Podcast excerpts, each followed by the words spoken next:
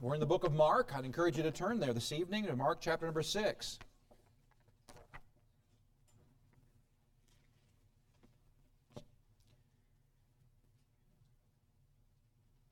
Mark 6. I don't do this very often, but I want to just give uh, some public recognition and praise. God has given me and us in particular a wonderful staff here at Hope Baptist Church.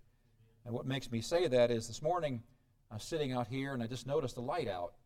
Some of you might have noticed a light out above here, and it just irritates the fire out of me when something goes wrong and the light was out. And I get distracted, and, and uh, so I took my phone out, I wrote myself a note, be sure and get that corrected this week. And wouldn't you know it, I came out from practice, it was all done. So my, uh, my, uh, my staff came in and took care of that without a person even knowing about it. So praise the Lord. Thank you, staff, and, uh, and I appreciate you incredibly.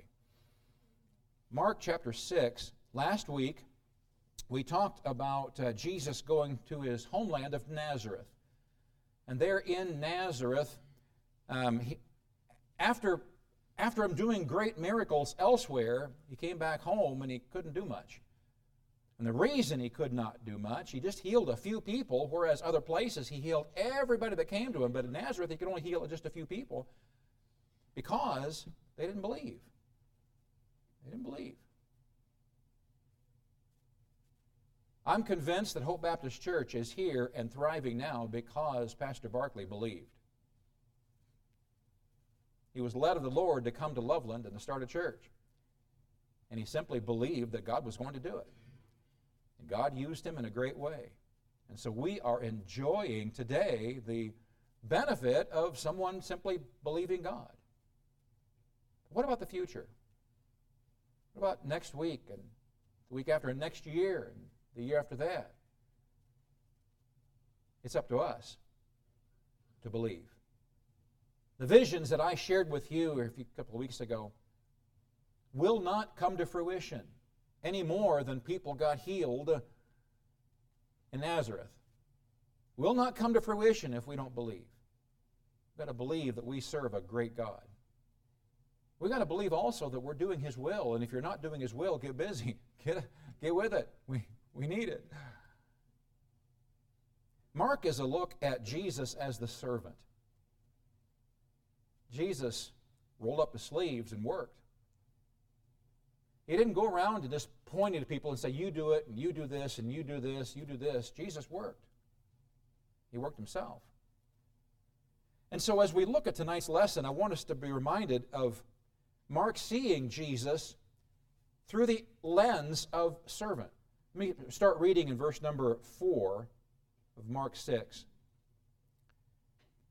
But Jesus said unto them, A prophet is not without honor, but in his own country and among his own kin, and in his own house.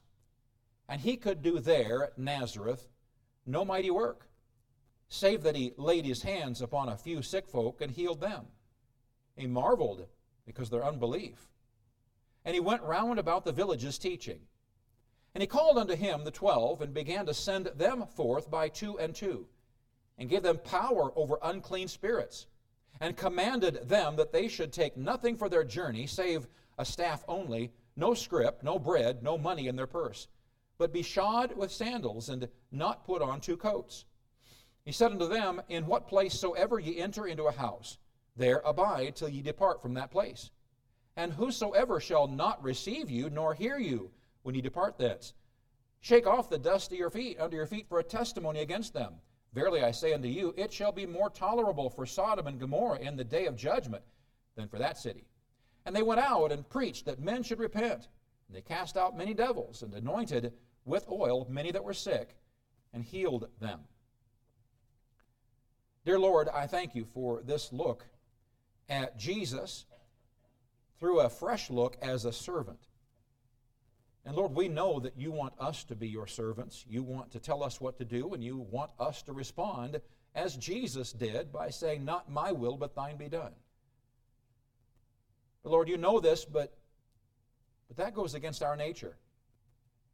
It goes against our flesh. We by nature are not submissive and we're not servants. So help us tonight, I pray. Help us to grow in this, and we'll thank you for what you're going to do. We love you. In Jesus' name, amen. It's interesting. Jesus came to this homeland of Nazareth, and, and it's interesting his response. Last week we talked about him coming there and not being able to heal too many. What did Jesus, what did Jesus do with that response? Did he, in fact, shake off the dust of his feet and leave there and say, Ah, but that's the way you're going to be. I'm going to leave you. Well, it's interesting what Jesus did do. It says in verse 7 He called the twelve and began to send them forth by two and two and gave them power over unclean spirits. In other words, Jesus sent them throughout the region. He came to the region of Nazareth, very little response. He then turned around and sent them. The people had, that had grown up around him could not believe that he was anything special. It's just one of them. They refused to believe that he was the long prophesied Messiah. Even though reports of the great deeds he had come had come to them, still they, they didn't believe. So why did Jesus send them out two by two? It's very clear. He sent them forth by two and 2. Why? Well, I wrote down some practical reasons. Number one, it was to keep each other encouraged. They're going from this village to this village to this village, taking a message to people, many of whom I'm sure were antagonistic to this message to Jesus. So we went two by two so they encourage each other. And I'll tell you, the times that I go out is so encouraging to have somebody with me. Often take, take Pastor Vanderhart and so encouraging to have somebody with me when I'm going out. The second reason is for safety. Um, thugs will be less likely to attack two than one. To cover more ground. As, as, as, Jesus could have sent all 12 together, and they could have gone to this village, all 12, and then this village, and then this village, but he spread so that so spread them out so they'd go cover more ground, just practically. But third reason is interesting, or the fourth reason, was to show their agreement in this doctrine. That their message might have credibility. You see, agreement of two people carried a lot of weight to this culture.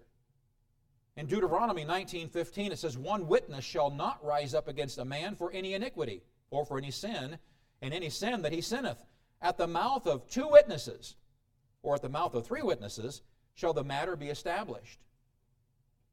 So it was a legal matter. Here now there's two people coming to the door and giving a testimony while that testimony has just received some credibility because there is an agreement there. Matthew 18, 16. But if he will not hear thee, then take with thee one or two more, that in the mouth of two or three witnesses every word may be established. So when we go and we talk to someone and have somebody with us and they're nodding their head in agreement, or if the person that we're talking to asks that person and they they agree with what we're saying, there's that credibility aspect. It says, and to give them or gave them power over unclean spirits, he gave them power over evil. As they went out two by two, Jesus empowered them over evil. One uh, commentary writes, Though Matthew emphasizes healing all manner of sickness and all manner of disease, Mark fixes the attention upon the great central object of Christ's mission to contend against evil in every form especially to grapple with Satan in his stronghold in the hearts of men. They were sent throughout Galilee. It's interesting because Jesus' disciples were new to this. He hadn't had them very long, and now he's sending them out. They had been with him and watched him do some miracles. They had heard him teach. They'd sat around a campfire and he had taught them spiritual truths. But now, now it's time to take what they had learned and share with others. Their education, all that they received, needed an outlet. They had taken in, and now they needed a place to give out. this would be an opportunity for teaching, to learn the discipline of the ministry and to spread the message throughout the region. So Jesus sent them out two by two as a teaching exercise, also as an outlet for what they've learned. It's so interesting how much more we learn when we share. You can read a book, and you can get so much from that book. But if you're told a couple weeks ahead that you're going to teach that book, all of a sudden you're going back through that book, rereading it, highlighting it, and finding everything you can in there so you can get that, so you can give that truth to somebody else. All of a sudden it means so much more to you. So now, as these disciples are sharing the very truth that Jesus taught them, it's being ingrained in the very depths of their soul as they're sharing it with others. You and I, Jesus' disciples, sit at the preaching and teaching of Jesus as well. Open the Bible. Thus saith the Lord, you, as one of Christ's disciples, are being fed. You're taking in you come to growth group. You come to preaching services like this. You're, you're taking in. You need an outlet for that as well. And I tell you, all that you gather from these services is going to mean so much more if you have an outlet where you can share what you learned, where you can help somebody else, where you can share the truths of God's Word. All of a sudden, these truths become so much more alive to you. Every teacher knows that the delivery of a well prepared lesson is the fulfillment from the study that went into it. Being able to communicate a truth to others forces that teacher to make sure he understands it. If he doesn't understand it, how in the world could he convince somebody else the truth? Verse 8 and 9, chapter 6 says, And commanded them that they should take nothing for their journey, save a staff only, no scrip, no bread, no money in their purse, but be shod with sandals and not put on two coats. Prophets in the days of the prophets traveled only with the essentials. Think of John the Baptist. Talk about essentials. John lived off nature locusts and wild honey. Now, I have tasted a grasshopper after it was roasted really well and dipped in, in uh, chocolate, and it wasn't half bad. But I don't think that's how John ate grasshoppers or these locusts. I suppose after a while you can develop a taste for it. I don't, I don't know. Honey's I'm okay with, eating the honey. But John didn't have much with him. What he had was a passion for the lost. What he had was a, a heart for sharing the message that was laid on his heart. One of the most powerful aspects to that prophet's ministry was not what they had, it was what they delivered. It was their faith. Jesus gave his disciples opportunities that would force them to trust in him. The servant of the Lord must be strong in the faith before the Lord can use him. How strong is your faith? Do you believe? How often have we cried, Lord, use me? I remember in Bible college so many times there'd be little prayer meetings, and one of the students would just, just cry out, God, use me, I want to be used. And then we would watch and see him go through some trials and feel used. He'd come back and say, I just feel like I'm being used being used. Yeah, didn't you pray? Wasn't that your prayer? God, use me? You know, it's interesting because you think of a servant, when you think of a servant, you don't think of somebody that's having the greatest of times. You don't think of somebody living in luxury. You think of somebody at the bidding of a master someone who simply is at their call at any time and they will jump and run to whatever the master says. So your first thought for that servant is not, wow, that's a blessed life. But Jesus says, there's your blessed life. There is no more blessed life than being a servant. verse 10 and 11. And he said unto them, In what place soever ye enter into an house, there abide till ye depart from that place. And whosoever shall not receive you, nor hear you when you depart thence, shake off the dust under your feet for a testimony against them. Verily I say unto you, it shall be more tolerable for Sodom and Gomorrah in the day of judgment than for that city. And it's an interesting thing that he told them. He said, Don't be selective in your housing. When you go out by two and two and you go to these villages, the first family that lets you in opens their door and says, Why don't you stay with us? The first family that does that, you stay there. But what if they have a dog and you don't get along with that dog? What if they got a whole bunch of kids and you can't get any sleep at night because the kids are making so much noise? What if they got a really uncomfortable bed? What if the wife doesn't cook very well? Wherever you go, the very first place you go, you stay there and don't move. They were to learn thanksgiving. They were to learn to be thankful. Is it possible that what we've watched over the number of years of the numbers of young people going into foreign missions has dropped incredibly. Is it even remotely possible that one of the reasons they're not selling out to the Lord any longer is because they have grown so comfortable? There may not be a good internet access overseas. I may not get to take all my games with me overseas. I might not like the food over there.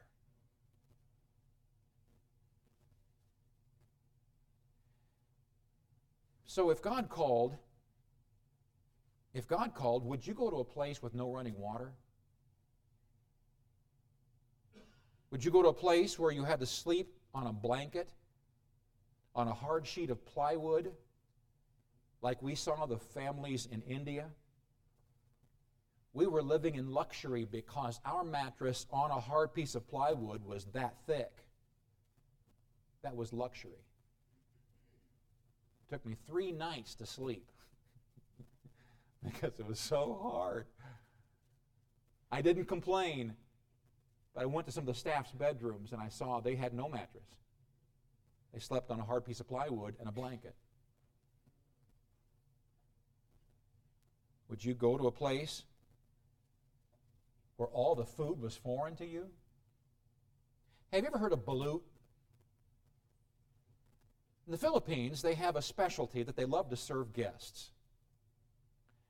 And it's an egg that has begun its development process, which means there's a living creature in there. And they'll crack that egg open and they'll suck it out.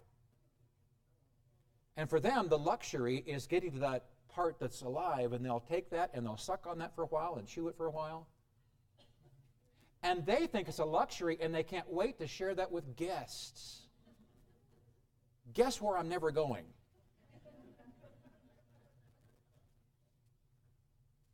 What if God called and said, I want you to go to the Philippines? Realizing that you might find something in the Philippines that simply turns your stomach? What if they had no Walmart? Can you imagine? Paul, I think, looked into the future. In Philippians 4:11 says, "Not that I speak in respect of want, for I have learned in whatsoever state I am therewith to be content." Bless their hearts, my daughter Katie and Brad. They live almost in the country. And they've got to go like 45 minutes to get to a Walmart. And let me tell you, that was that was that's some change our, our city girl. Hadn't, we hadn't thought about it, but that was significant change.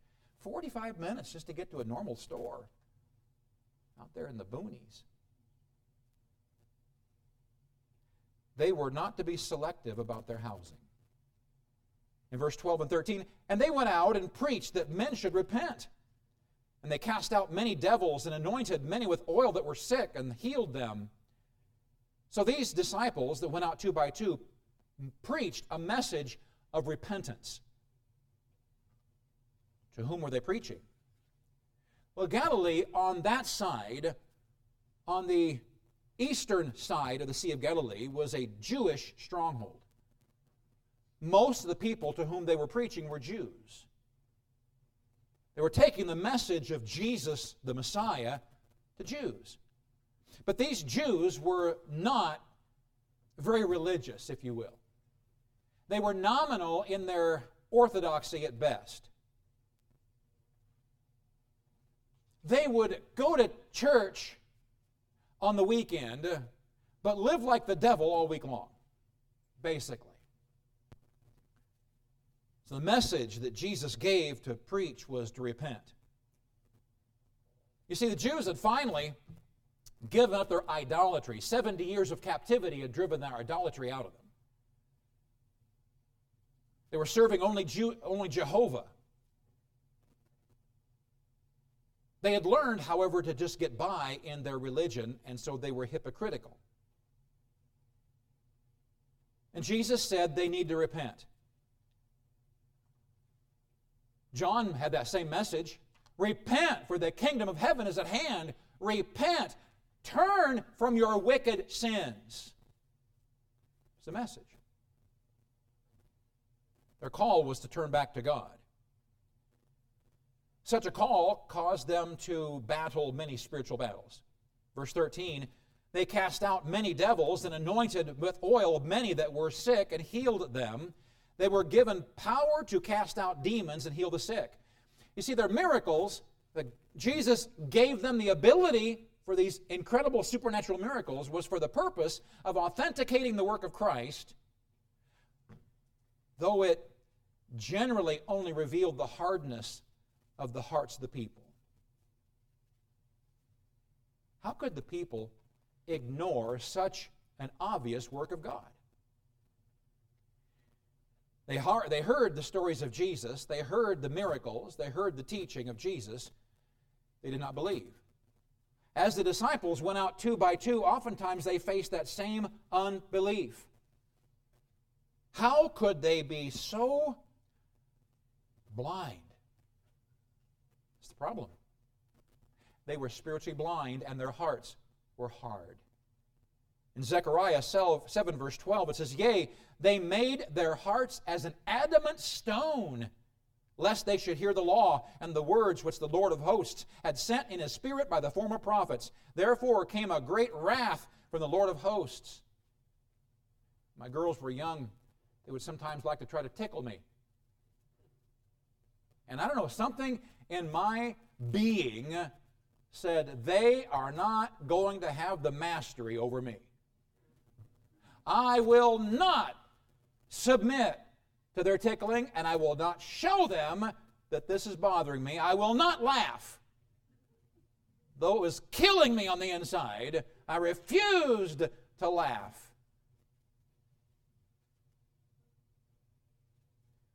Though I'm sure in their minds they said everything matches up with this Jesus. But I will not I refuse to believe in him. He's one of us. He grew up with us. Our kids knew his brothers and sisters. He, he was a carpenter. There's no way he could be the Messiah. No. Even though I see everything and every prophecy fulfilled in him, I refuse. I will not believe.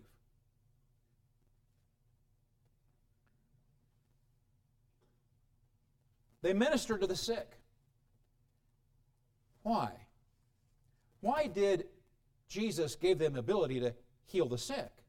Let me tell you one incredible reason is because Jesus had a great heart of compassion. Jesus' heart was touched with their hurt. And it was his joy to free people from the sicknesses and weaknesses that had plagued them the disciples were to reveal that loving heart of Christ. It grieves me when somebody tells me that they're refusing to go to the Lord Jesus. They're, they're too far gone. The sin in their life is too far gone, and they refuse to go to the Lord because there's no way that He would accept them. That grieves me because it's just the opposite. He is longing for them to come to Him. He is the only one that can truly help them because Jesus has an incredible heart of compassion for them. The first thing I want you to think about here is Jesus commissioned his apostles, his 12. He came to Nazareth, he tried ministering there, but because of their unbelief, he had very little success. So instead of giving up completely on them, he sent out his 12 and he called them apostles. The Greek word is looks very similar to apostle. And it literally means sent ones, ones that are sent. So the apostles the 12 apostles were a group of men that were to learn how to take the message of Christ and then be sent out from him on a mission. They were sent ones. 12 apostles. I found it interesting the direction that Mark took now in his discussion. I want you to look at uh, verse 14. Verse 14, chapter 6. And King Herod heard of him. For his name was spread abroad, and he said that John the Baptist was risen from the dead, and therefore mighty works do show forth themselves in him. I'm sorry, we're in John chapter. Um, Mark, Mark. That is Mark 6, right? Okay, all right, I scratched it out. Mark 6:14. King Herod heard of him, for his name was spread abroad, and he said that John the Baptist was risen from the dead, and therefore mighty works do show forth themselves in him. Others said that it is Elias. Others said that's a prophet, or is one of the prophets. But when Herod heard thereof, he said, It is John whom I beheaded. He is risen from the dead. Now I'm going to speak now from here to the rest of the time on John the Baptist. Why? All the rest of the gospel spend very little time on John the Baptist. But Mark zeroes in on John the Baptist and spends a great deal of time on John the Baptist. Mark goes from Jesus sending forth his 12 apostles to talking about John the Baptist. And I scratched my head for quite a while until I saw a connection. Why would Mark, who sees Jesus Christ as the servant, who now has sent forth his 12 apostles as his servant, spent so much time on the history now of John the Baptist. Then the light started to come on. It takes a while with me, but the light started to come on. And I'll share that with you as we, as we go. Herod was troubled by another one that had been sent. John the Baptist was sent. In John 1 6, there was a man sent from God whose name was John. Guess what? The little phrase, sent from God, there was a man sent from God. It's the same word as apostle. There was a man apostled, if you will, whose name was John. There was a man that was sent on a mission, and that mission was from God, and it was to John. John, you are a sent one. What were the 12? They were the sent ones. So now we see the tie. John the Baptist was a sent one. So Mark is now focusing in the concept of being sent. Being sent. The 12 were sent two by two. Now John is sent. Herod the Baptist or Herod thought John the Baptist had returned. Can you imagine? he had had him beheaded. And now he thinks that John has come back to haunt him. Ooh. Herod had imprisoned him in verse 17, for Herod himself had sent forth and laid hold upon John and bound him in prison for Herodias' sake, his brother Philip's wife, for he had married her. For John had said unto Herod, It is not lawful for thee to have thy brother's wife. I'm not going to go into all the details because it is a very sordid story. It's a very immoral story. Suffice to say that Herod had unlawfully taken and married his brother Philip's wife. John had cried out against the sin, and Herod imprisoned him for his public criticism. So Herod had earlier imprisoned John. Verse 19, therefore Herodias, this is Herod's wife, had a quarrel against him and would have killed him, but she could not For Herod feared John, knowing that he was a just man and a holy, and observed him, and when he heard him, he did many things and heard him gladly. See a little dichotomy here between Herod and Herodias. Herod and his wife were not seeing John through the same lens. Herodias was really furious at him. Herod was intrigued by him. Herod's wife tried to have John killed, but could not. Herod had feared John in life, and now he fears him much more in death. He knew that John was just. John was a righteous man, he was holy. And he had watched him and heard him often. Verse, tw- verse 21. And when a convenient day was come, that Herod on his birthday made a supper to his lords, high captains, and chief estates of Galilee. I'll read you verse 22 and then, and then comment. And when the daughter of the said Herodias came in, and danced, and pleased Herod and them that sat with him, the king said unto the damsel, Ask of me whatsoever thou wilt, and I will give it thee. Again, again, looking at the culture of the time and reading it and seeing it through the lens of these ungodly people. What's being described here is a very immoral and lewd situation. Herod's the king. He's invited all of his cronies over to have a birthday party. Now, in this particular culture, for main events like this, only men were allowed. The women could come in and serve. The women could entertain, but the women could not stick around for the uh, sitting at the tables. So Herodias, Herod's wife, was not in there. But she saw an opportunity for a plan. So she sent her daughter, not Herod's daughter, her daughter, which means this daughter was likely the daughter of Philip. So it was Herod's stepdaughter in to dance. And we cannot begin to imagine this particular dance. But the dance had an incredible effect on those men who were drunk. So you can only imagine how lewd this dance was. And this dance was set up by the daughter's mother. Daughter, I want you to go and do something for me. I want you to dance like you've never danced before. And I want you to stir the passions of these men like you've never stirred before. She did. She went in and she stirred them up royally. So pleased was this dance because the men, his cronies, were so blessed by this erotic dance. He himself being blessed by it. He called her over and said, I'll give you anything you want, up to half the kingdom. Now, I doubt that he would have been so generous if he weren't drunk.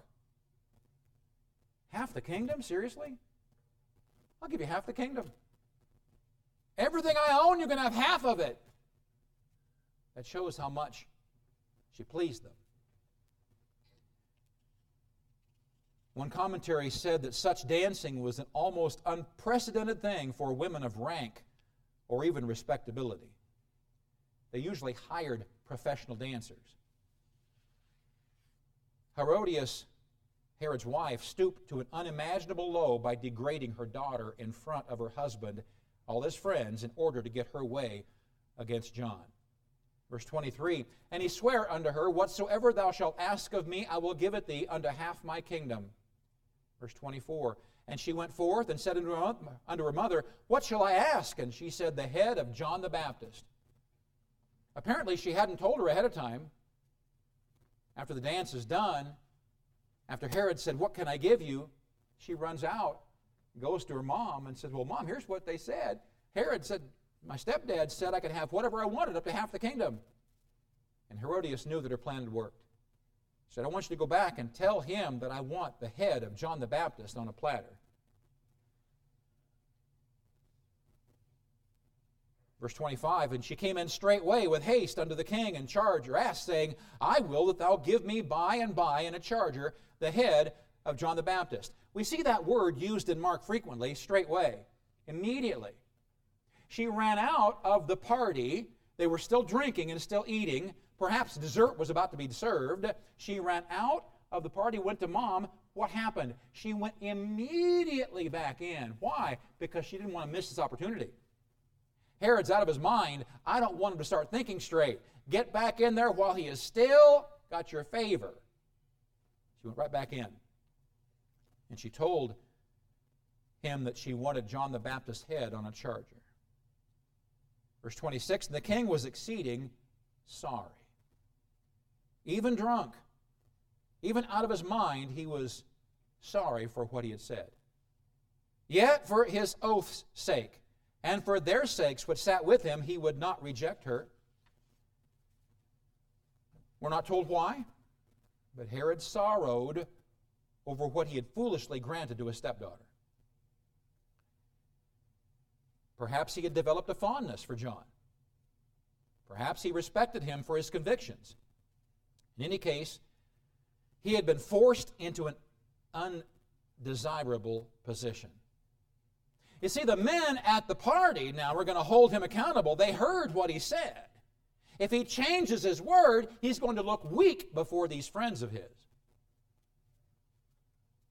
So he gave the orders to have John executed. Verse 27 And immediately the king sent an executioner and commanded his, her, his head to be brought. And he went and beheaded him in the prison. And he brought his head in a charger and gave it to the damsel, and the damsel gave it to her mother. What girl in her right mind would be willing to pick up a head on a charger?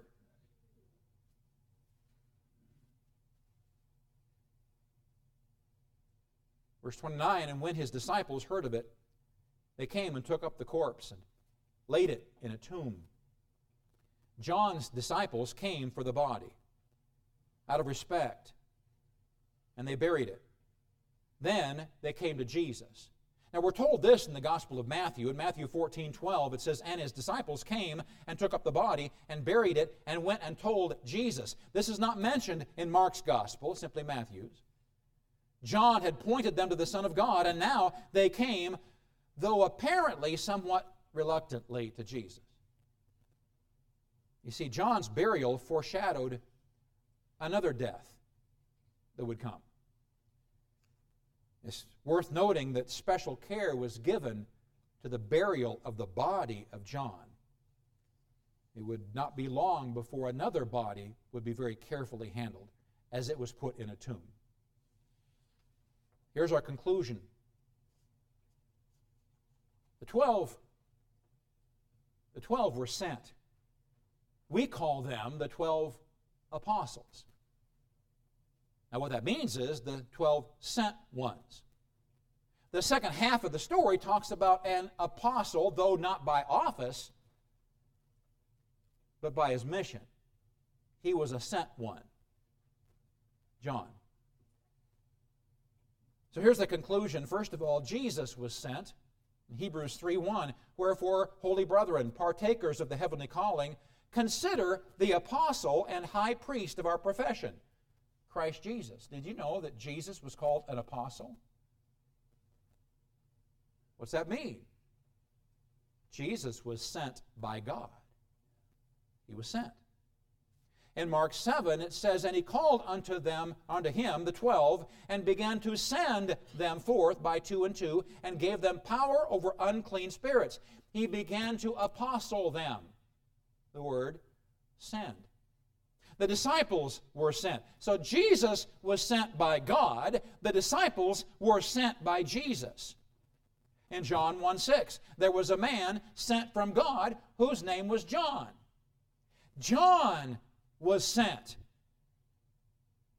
Where do you suppose this is heading? John 20, 21. Then said Jesus to them again, to his disciples, Peace be unto you, as my Father hath sent me. Even so, send I you. If you were to look at the Greek, you would see, as my Father apostled me, even so I apostle you. We are to be the disciples of Christ. As such, just like Jesus was sent, we are sent. We're sent to be lights in the world. We're sent to spread the news that Jesus died to pay for the sins of mankind. Can we put it this way? We are to always be on call. It's tough being always on call 24 7, where your phone might go off at any time, day or night, and you, have, you may have to respond to that right away. I think of Lorraine and the job that she has. She's on call certain seasons. And she's just waiting for the phone call to say, okay, we need to send you to this place or this place. Anywhere across the U.S., she might be sent. And be there for weeks on end, on call all the time.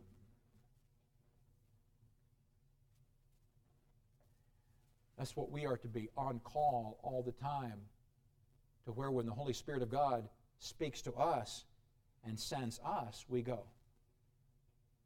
He may come and say, You need to speak to this person as you're checking out. Just speak a word of encouragement to this person. Give this person a track. Invite them to church. Tell them that Jesus loves them. You might be talking to a relative. That relative may not know the Lord Jesus Christ. All of a sudden, you have the call. you get the call from the Lord, and He says you need to talk to them about the Lord. Because we're on call, we're sent. I was really stymied at this tie between the apostles and John and why Mark spent so much time. The other ones, if you compare the Gospels, Luke spends very little time on John the Baptist as part of the story. John almost doesn't mention him. Matthew spends less than half the time that Mark does in describing John the Baptist. So why does John or Mark spend so much time talking about focusing on John the Baptist after talking about the sending of the apostles? I think it's because he wants us to realize that sending apostles out was the whole job of Jesus he was sending. He was sending. He sent then and he's sending today. Are you willing to be sent?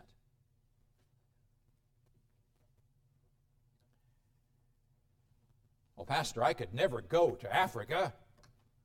I could never go to the Philippines. After all, I've got all these excuses why I could never do that. And more than likely, God's call for you is not to go to Africa. More than likely, He does not have a plane waiting for you to take you to the Philippines. But what does He have for you? What call does He have upon you? Isn't that crazy? Insane? How you hear this voice and it says you need to give that person a track, and you have immediately another voice saying you can't do that now, it might be embarrassing. Isn't that crazy?